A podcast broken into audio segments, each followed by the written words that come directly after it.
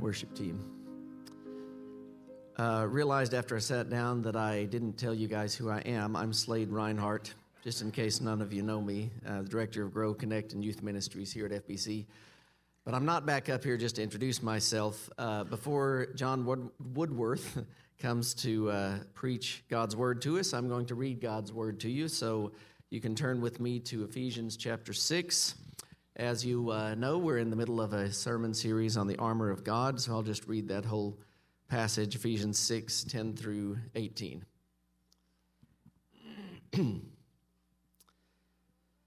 Finally, be strong in the Lord and in the strength of his might.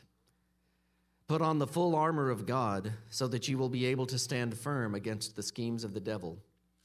For our struggle is not against flesh and blood, but against the rulers, against the powers, against the world forces of this darkness, against the spiritual forces of wickedness in the heavenly places.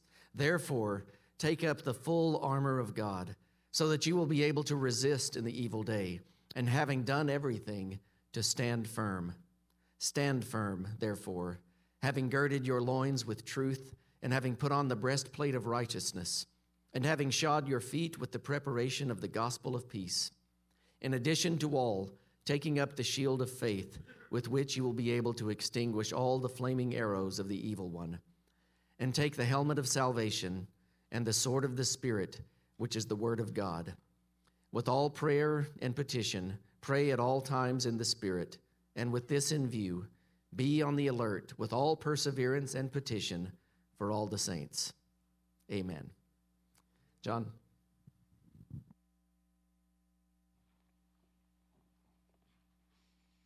Well, good morning, everyone.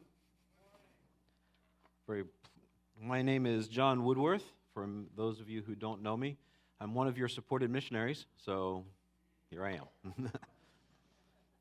It is truly a pleasure to be here with you this morning and be able to continue on in our service and bring the Word of God to you this morning. Yesterday, I was in Mexico. I was in Mexico until yesterday evening, actually. And so we've had a wonderful time with the Letourneau spring break trip there. And so one of the reasons I was the most happy about having an opportunity to share the gospel with you is so that I actually came back, because I really wanted to stay there. So one of the things that I think we lose in our American culture is the passing of greetings from one church to another. Kenya, where we served for 21 years, Becky and I and our family, it was very common, so if you came to another church building or another church, a visitor would come, they would actually bring a greeting from the church that they came from. So this morning I'm bringing you a greetings from the church in Oaxaca, Mexico that we were able to serve. So now it's your turn. You ready? So part of that sending of greetings is the receiving of greetings. So you guys get to participate with me this morning. So put your hands like this, everybody. And when I say, I'll say, please receive the greetings from the... Okay, got that? And as soon as I say finish, you one single clap. We're going to practice. Ready? Go. Very good. So here we go. So please receive the greetings from the church in Oaxaca, Mexico. Oh, you guys are good. Thank you very much. It's really important to remember that there's a body of Christ is not just here. The body of Christ is not just in this building. The body of Christ is all over the world. And so I've been refreshed and encouraged to be able to see other places in Mexico that I've never been, to see fellow believers, those who are striving and walking with our Lord each and every day. I don't know if many of you have heard me speak before, but often, all the time, I like to start off with a reminder of what book it is that we're reading and studying from. And in 2 Timothy 3:16, he reminds us that all of Scripture is inspired by God. It is profitable for teaching. It is profitable for reproof and correction and the training in righteousness. This Word of God that we have been blessed with is that important. It is fundamental to everything we do, everything who we are, how we live our lives. This Word of God is where we get that training. And that's why I like to start off all of our teaching times with just that reminder. Because as I come and I present this section on Ephesians today, I want you to remember that this is God's Word. It should be an encouragement to our hearts. It should be a reproving time. It should be a correction time. And it should be a training in righteousness. Not our own righteousness, but in Christ's righteousness, trying to be more like him. So this morning, as we get started in our study, I just wanted us to make sure that we're all on the same page. So we all on the same page? Very good. I'm glad to hear that. Let's pray together before we get into the Word of God. Gracious Heavenly Father, we thank you so very much for your love for us. We thank you so much for the opportunity to gather in this building and to worship you. I thank you for the songs that we have been sung this morning, just the wonderful reminder of how faithful you have been to us each and every day. Father, I thank you for this opportunity to look into your word. I do ask that you would help us to remember that this is your words to your children, your words of instruction, your words of encouragement and warning. And Father, I just thank you for this opportunity to open your word and to look at it this morning. I ask your blessings on this time. In Christ's name we pray. Amen. So in this series that we've been going through, I think it's really important for us all to remember that history will always give us the result of a battle or a war. Every war that is encountered in the world, in the history of man, there was a beginning and there is an end of that war. Now, there are other wars coming up. There's wars going on even in our own day today. But the reality of it is, all the judgment of who's victorious in those wars is always done looking back. But we have the honor and those wars, but inside of those wars, there's also battles every day. Some battles are won, some battles are lost. But nevertheless, there are battles that go on each and every day. But I think it's very, very important for us to remember that the war that we are battling in our flesh today, in trying to be faithful to our Lord and obedient to him and put aside sin and put it back, that war, guys, has been won. Christ won that war when he went to the cross for us. He presents us as his children now. We're safe. We're secure in him. And so just a couple of verses here to remind us. In 1 Corinthians 15:57, he says, "But thanks be to God who gives us victory through our Lord Jesus Christ." That word victory means we won, okay? And remember, most of in our day-to-day walk, our wars and the history of those, understanding who won those wars, that's past. But this is future victory. It's past in the sense it's been won, but we are victorious even in our day and as we continue on each and every day. In 1 John 5:4-5, he says, "For whatever has been born of God overcomes the world, and this is the victory that has overcome the world, our faith." Who is the one who overcomes the world but the one who believes that Jesus is the Son of God? Guys, if you have come to that point of acknowledgement that he is our Lord and Savior, the Son, and Christ is the Son of God, then we are victorious. We have conquered. And again, one more in Romans chapter 8, verse 37. That whole section is one of my favorite sections, so I had to choose one verse because I've got a few here and I don't want to keep going. But this one verse reminds us wonderfully, "But in all things we are overwhelmingly conquered through him who loves us." Do you catch that word? Overwhelmingly? We are secure. We have won. Christ has won this battle for us. So when we're talking about the war has already been won. Now, when we come to the battles, this is the part where we individually each day have to continue to fight. We have to continue putting on the armor of God and continue staying in that position. We see this whole book of Ephesians, Paul is writing to the church and encouraging them in the way that they should walk. We see all the way through the scriptures, he says in chapter 4, verse 1, he says he's a prisoner, and he implores you to walk in a manner worthy of the calling. In 5:1, he says, "Therefore be imitators of God as beloved children." Paul is instructing us, believers, encouraging us, showing us how it is that we are to live our lives as believers. And he continues in that through this whole book. He says to be imitators of God. Guys, that's a high level of righteousness. And we need to be imitators of God in those actions. He continues on in 5:22, "Wives, be subject to your own husbands." Husbands, in 5:25, he says, "Husbands, Love your wives just as Christ also loved the church and gave himself up for her. Children, you listening? Obey your parents. Are they in here? They're not here. We should go tell them. Children, obey your parents, for this is right. Fathers, do not provoke your children to anger, but to bring them up in the discipline and the instruction of the Lord. These are the instructions that Paul is writing to the church on how it is that we as Christians should live our lives. He says, slaves, be obedient to those who are your masters. He continues on and says, masters, do the same to them. Have this same understanding, because there's no partiality between slave and master. God sees us as one. And therefore, all of these things, Paul has spent this whole letter instructing us on how to live, how to walk, how to act.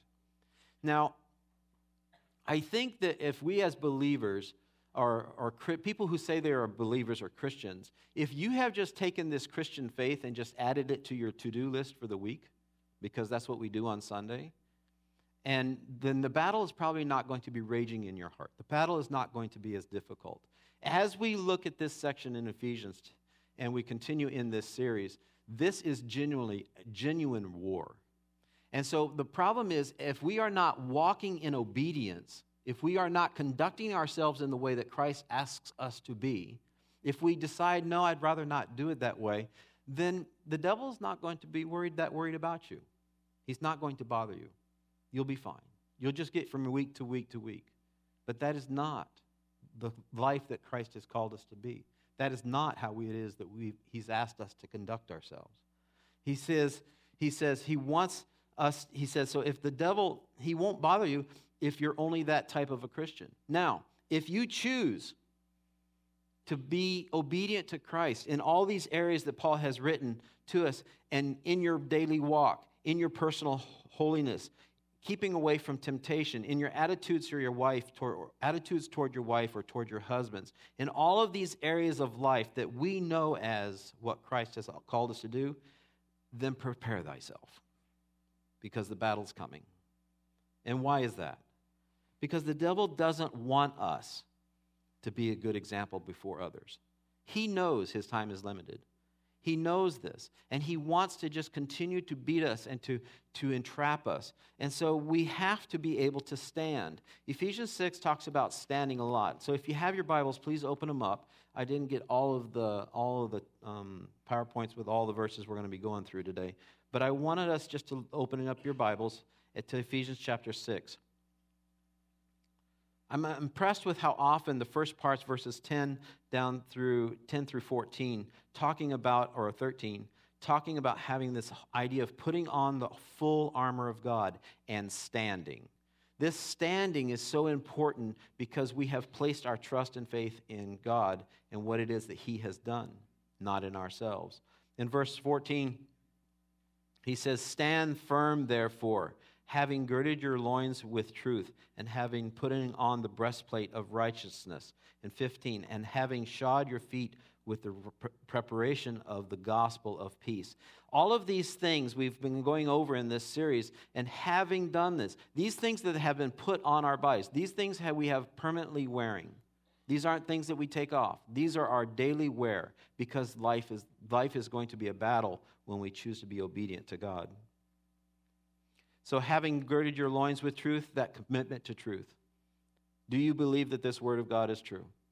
And if it is true, are you acting on that truth, that fact that you believe that it is true?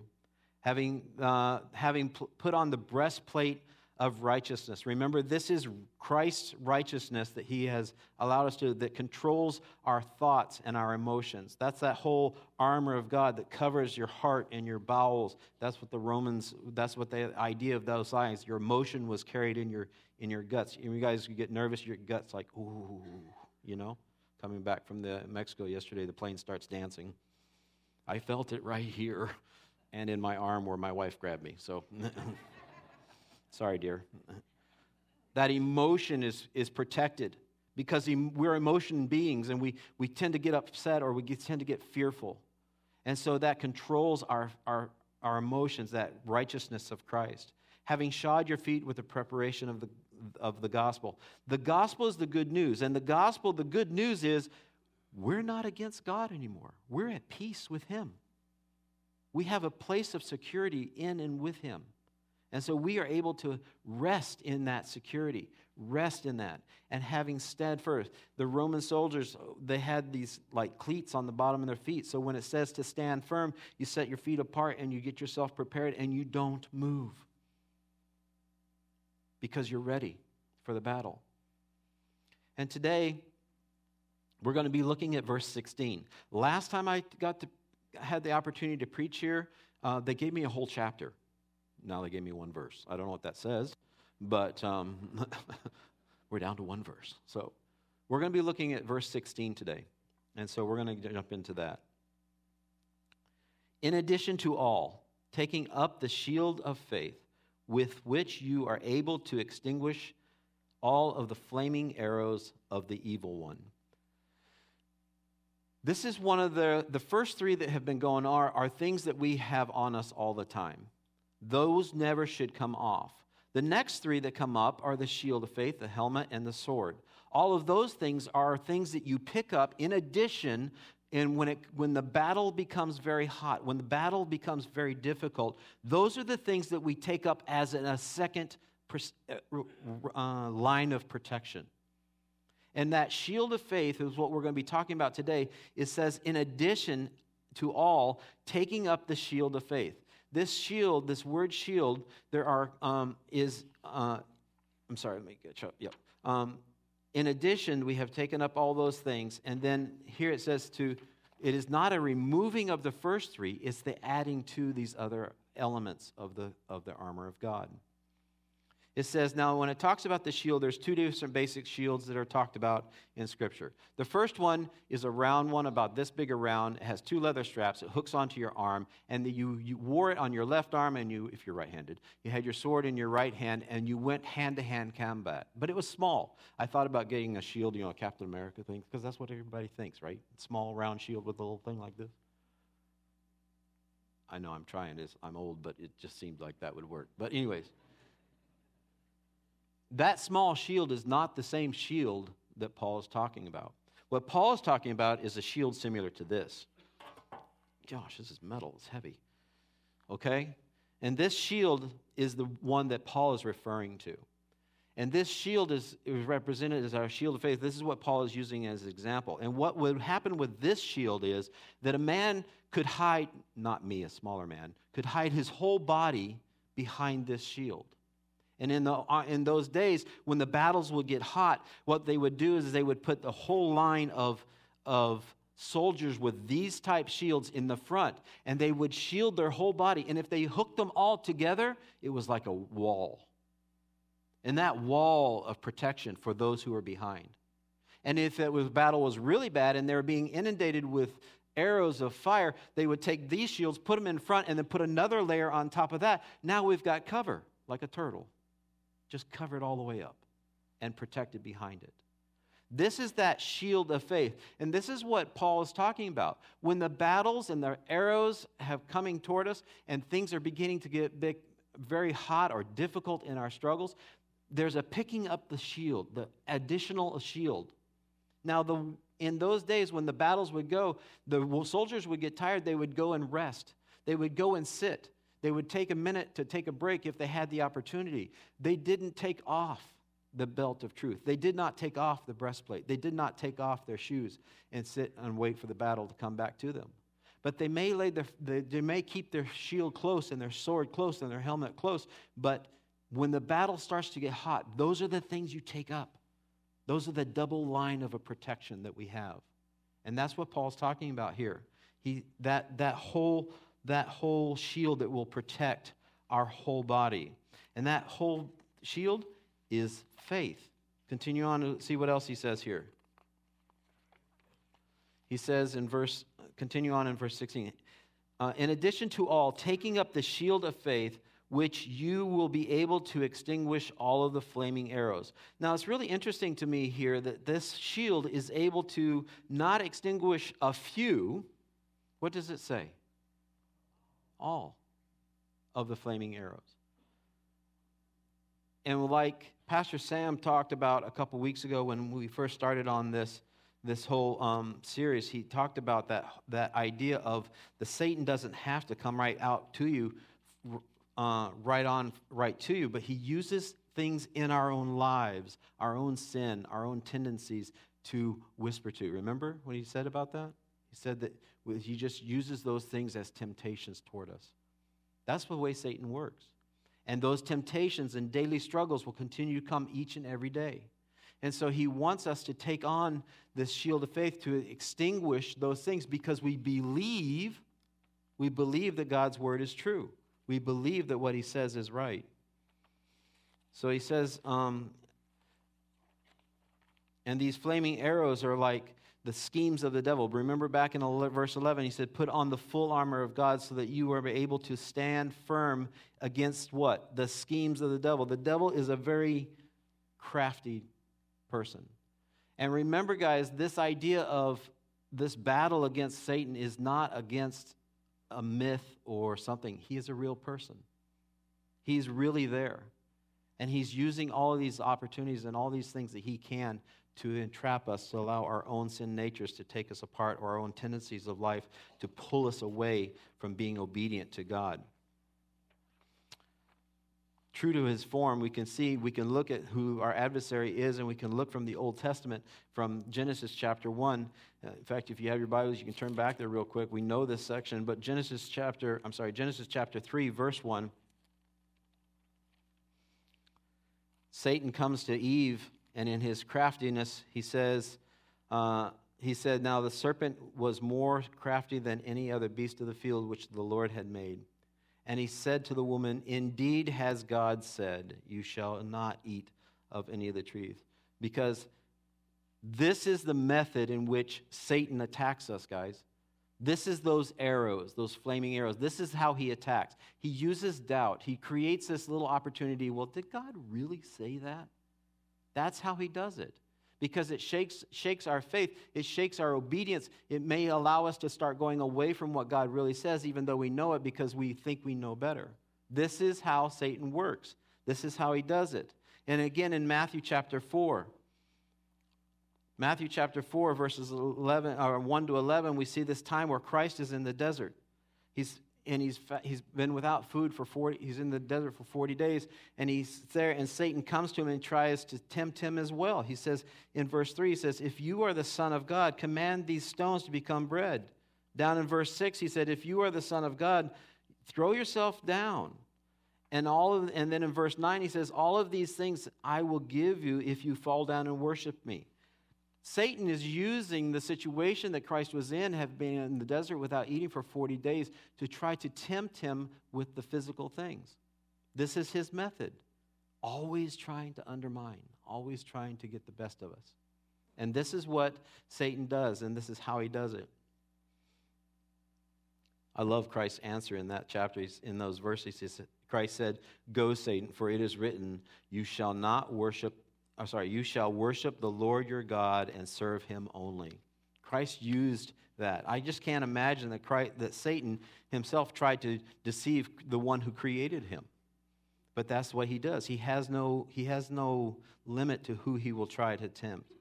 And so we see that the devil is a very crafty person, and then this is the way that he operates in sending these fiery arrows toward us. And when the arrows of the enemy were thrown, they were dipped in pitch, lit on fire, and thrown, they were shot. And that pitch, when it would hit, it would splatter and get all over. So this is why this shield of faith is so important, to be able to hide from all the damage that may be caused by these arrows. And for a moment, I'd just like to continue on in verse 16. He says, verse 16 toward the end, he would be able to extinguish all of the flaming arrows of the evil one. The Bible describes the devil in a couple different ways. The angel of light, the deceiver, the accuser, the slanderer, all these ways of describing the devil. One of the ones that in 1 Peter chapter 5, verse 8, he says, "Be sober, be of sober spirit, and be on alert. Your adversary, the devil, prowls around like a roaring lion, seeking someone to devour." Now, one of the benefits that Becky and I had of serving in Kenya for a long time is to understand exactly what this picture comes to. You have that picture up? There you go. A roaring lion. Okay? Now, this is an actual picture that Becky took. We came on a little thing. We were in a car. We were around the game park, and we pulled up to this lion, and he's sitting there in the bushes all happy and fine, and we're all taking pictures. It was really cool. And all of a sudden, our driver reaches outside the door and starts banging on the door of the car and yelling at the lion. And everything was fine. And well, not everything. My wife was getting a little nervous. But this lion, he just turns around at us and does that. And that with a little bit of a roar. And I'm telling you guys, it makes you shiver inside. The adversary that we have in the devil is amazing. And it's really interesting to me how it is that the devil works was very similar to how a lion works. In Kenya, in the evenings, all the Maasai and the Samburu, they would gather their animals at night. They would create a boma. And this boma was, they would take thorn trees, they would hack them down, they would create this large circle, and then they would put all of their cows inside that thorn tree hedge. And they would keep them there overnight. In the morning, they'd pull them out and walk them around, and then they come back and put them inside the boma. Now, this boma was safe. The walls were about like this tall, thick, tied together thorn trees with thorns about that big. All the cows were safe inside that boma. Now, the lion is a very crafty animal. He figured out how to get to the lions without having to go through the Maasai guys or the Samburu guys, because they all had either rifles or they had spears and rungas. They had all kinds of weapons that were protecting their animals. But what the lions would do, they would simply walk outside of the boma. They would go upwind from the boma in order for their scent to come down over the cows.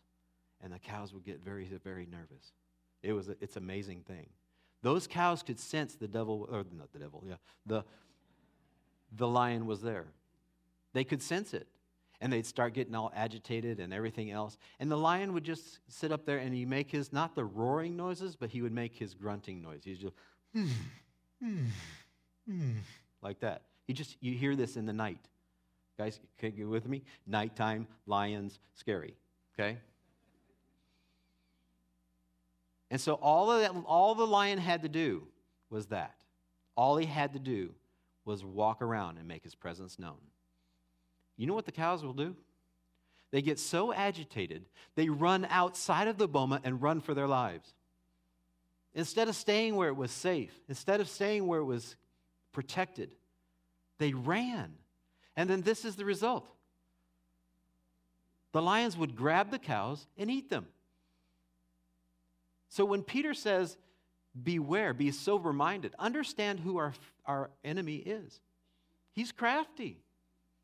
He's able to use our own sin issues and our heart's issues to allow us to doubt, to have doubt about being in that safe place, which is in Christ.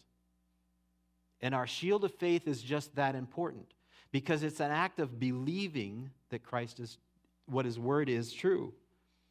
Let's just take a few minutes and we'll finish up with our time. I'd like to look over at Hebrews and talk about a little bit about this faith.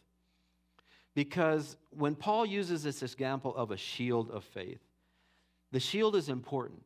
But remember, let's break this down a little bit. It's not the actual physical Roman shield, okay? This won't really save you a lot. I mean, it may, but you can still really get hurt. But our faith, that example of our faith in trusting in our Lord and taking the steps necessary after we trust him to act on that faith in obedience to him.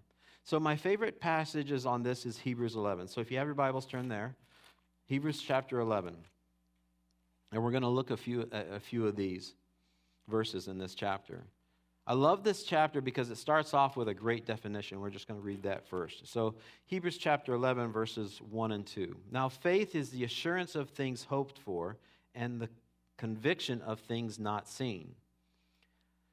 That verse, first verse there, it says, now faith is the assurance of things hoped for.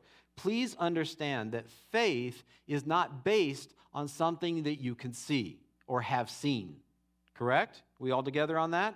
Because if you have already seen it, you already know about it, you can trust in it, it's not faith. None of you had faith in your chairs this morning. None of you. I guarantee it. Nobody thought when they came in this morning and said, is this chair going to hold me up?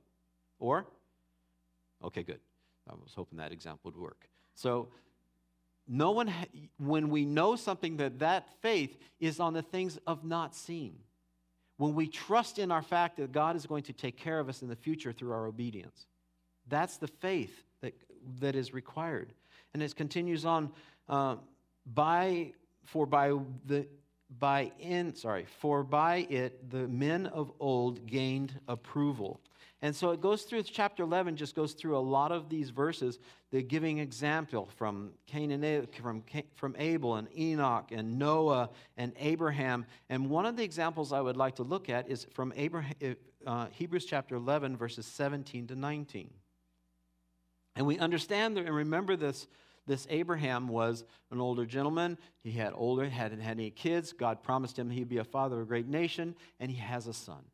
And Isaac is there, and he's growing up. Now God comes to him and says, I need you to sacrifice your son.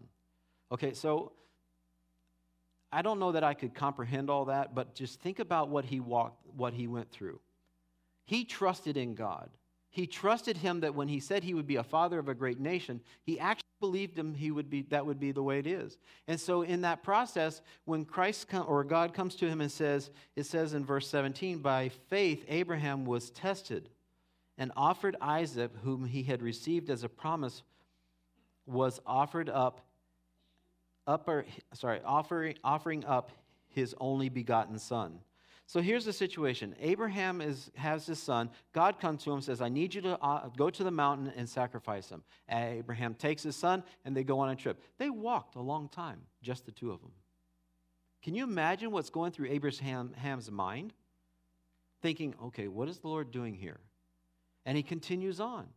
And he's walking along, and he gets to the top of the mountain. Now what?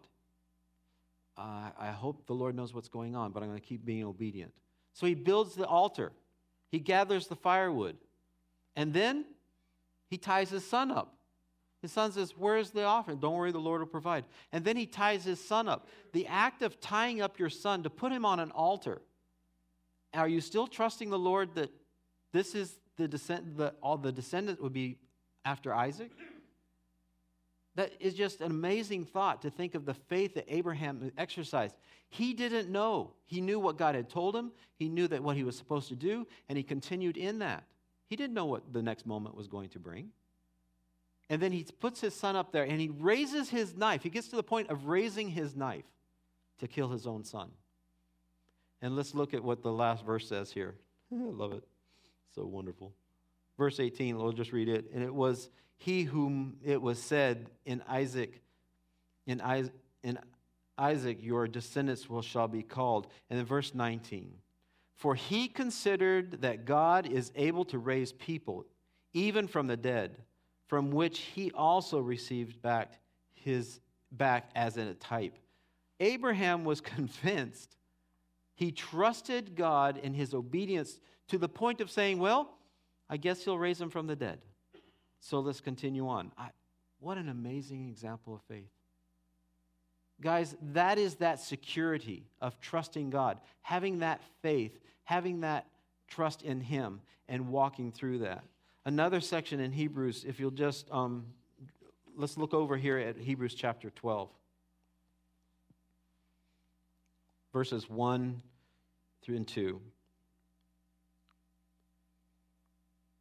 Therefore, since we have so great a cloud of witness surrounding us, let us also lay aside every encumbrance and the sin which so easily entangles us, and let us run with endurance the race that has been set for us, fixing our eyes on Jesus, the author and perfecter of faith, who for the joy set before him endured the cross, despising the shame, and sat down at the right hand of God.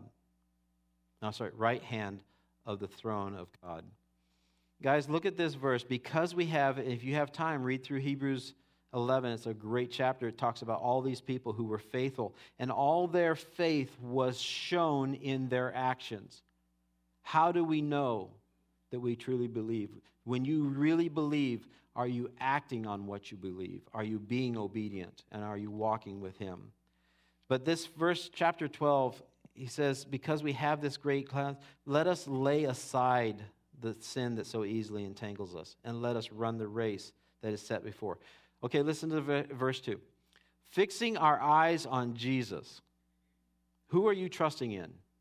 Your own knowledge, your own abilities, your own strength, your endurance, what it is that you are trusting in. Because our faith needs to be set on Christ. We need to be looking to Him and trusting in Him. Fixing our eyes on Jesus, the author and perfecter of faith. Our faith is a gift to us. Our faith is something that God has given us when we come to Him. And it is in Him who He sustains us. That's the beauty of all of these armors of God. All of these things are gifts that we have received that we will, if we will stay in them, we can learn to be obedient to Him. It is not of our own strength. Our truth is not. People, there is only one truth, and that is God's truth. The righteousness is not our own righteousness. There's nothing that we can do or say or act that is good enough for God in the sense that we can earn it. It is all because of Christ. The gospel, the good news, there's no way that we can come to peace with God without Christ and the perfect sacrifice. There's no way. And when we come to this shield of faith, it is the act of putting our trust and faith in Christ and what He did on the cross on our behalf that allows us to stand firm. It allows us to take a position, not running off on our own. I love the fact that it doesn't say picking up all these swords and running toward the enemy. It doesn't say that. It says to stand firm. Don't be moved. Stay in that position. Be surrounded with what Christ has done for us and who He is. I love the fact that it is He who is the author. He is the one who gave us the faith. He is the perfecter. He puts us through trials. He allows us to be attacked have these battles and be all these things, temptations and all. He allows those things to happen in our lives so that we build up a dependence and a trust and a track record of faithfulness. We sang about it this morning, that God has been in our lives. And the fact that we can trust Him in that, and in that point, continue to be obedient. The perfecter of faith. I love the second part of verse 2. He says, For the joy set before Him endured the cross. The joy and cross. Well, how do we tie those two together? Because the joy of the cross was the defeating of sin, the defeating of Satan. And then in the second part of this, he says, despising the shame, He sat down at the right hand of God. Sat down the right hand of the throne of God. In Swahili, they use that term. They use the term for that's translated. It says, akiketi mkono wa kiume ya Mungu, which means the right side of strength. The right side of strength. That's where Christ sits, at the right side of the throne, in power and might, as the one who is the author and perfecter of our faith. He is the one who won the battle, guys. And that is who it is that we are placing our trust in. That is the one who we are putting our faith in, not our own. So when it says here, He sat down, that whole idea is the work was complete. And Christ sits there on our behalf and encourages us and guides us and is our intercessor. When when the devil as an accuser comes to God and says, hey, did you see what Woodworth did? My dad, not me. No, just kidding. Did you see what Woodworth did? He did it again. He failed again. Battles are up and down. But Christ is able to say, it's paid for. It's done. The victory is won. And so we can rest in that. Now, as a personal note, this has been a great study for myself in this time of life. We're back from the field. We're working at Letourneau as the missionaries in residence. I don't know what my future holds. It's really interesting. The college students and I are on the same page. And I'm trying to keep up with them, and it's killing me. The reality of them, they're all looking, what's going to happen? Who am I going to marry? What kind of job am I going to get? Should I take this internship? Should I not take it? What's going to happen? What about money? They don't have any money, guys. All these things. They worry, not worry, but yes, they worry. And I worry. But why do we worry? Why? Look who has won the battle for us. Look who loves us. Look who has given his life for us. Look who has promised to take care of us. Let us put our faith in that person and hide behind that shield of faith. Stay there. Don't run outside. Don't be fearful and run. The devil will get you. Stand firm in the obedience of Christ. And just remember, Christ has won this war.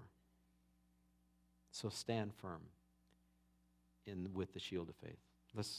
We're going to close in prayer, but I would like to ask if you would need any prayer requests this morning. The prayer team is going to come forward and be able to be here for you.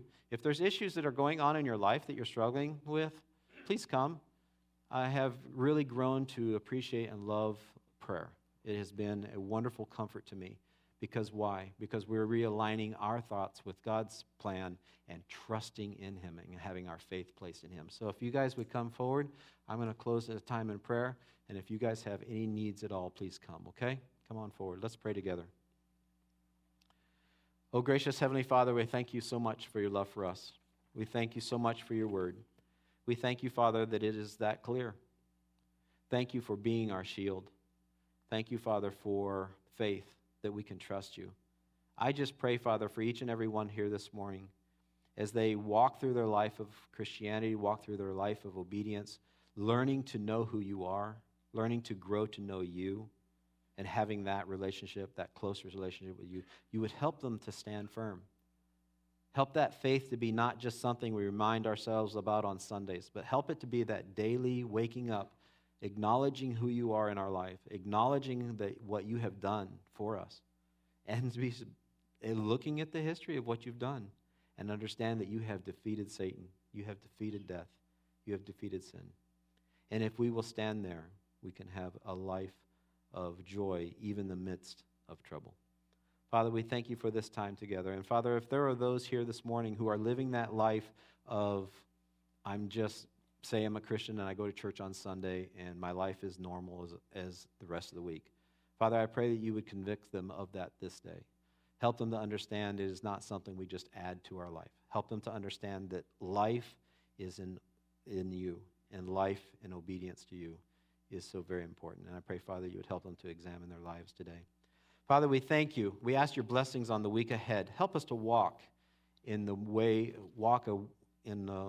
way before you, as Paul's written in this letter. It's all these things we pray in Jesus' name. Amen.